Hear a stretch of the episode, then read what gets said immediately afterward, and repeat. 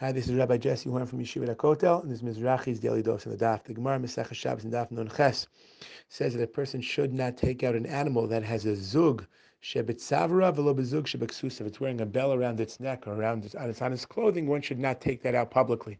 And both Rashi and Tosfos over here point to a Gemara a few daf before in Dalam Abiz. The problem is that it looks like you're taking the animal to go do mekach memkar.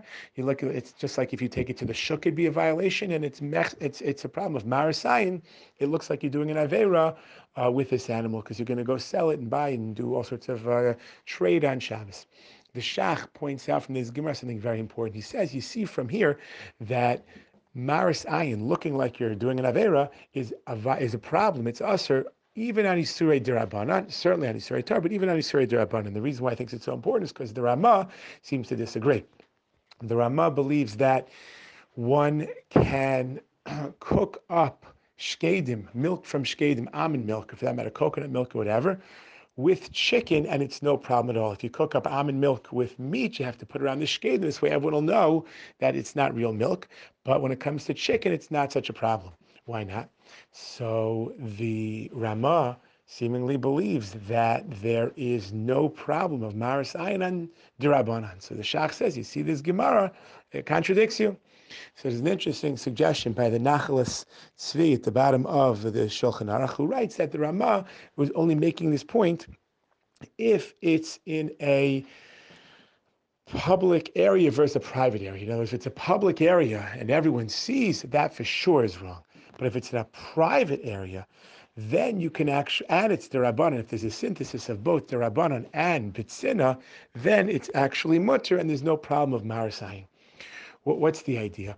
Seemingly, the idea is that if there's two potential problems of Marasayan according to the Rama. Number one is things that are public. If it's public right off the bat, it's a problem. But number two is even if it's private, but it's only a problem if it's us or Torah. Why?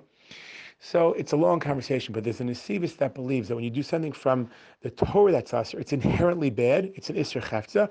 While if it's a rabbinic problem, it's an Isser Gavra. It's not inherently bad. It's just that you deliberately disobey maybe one can argue, according to the Rama, that if you do something publicly, for sure it's bad because people see you and they're going to think it's mutter or they'll think you're better, who knows what. If it's done privately, it's only a problem if it's us from the Torah. Why?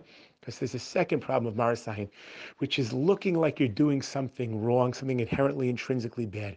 Don't be involved in shady business. Don't look like you're involved in shady business.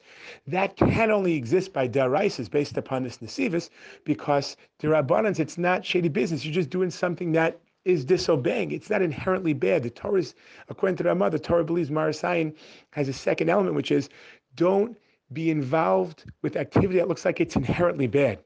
It's a powerful religious message. We should not just do what's right, but we should look what's right, look right as well. Vasisa Hayasha Ratov.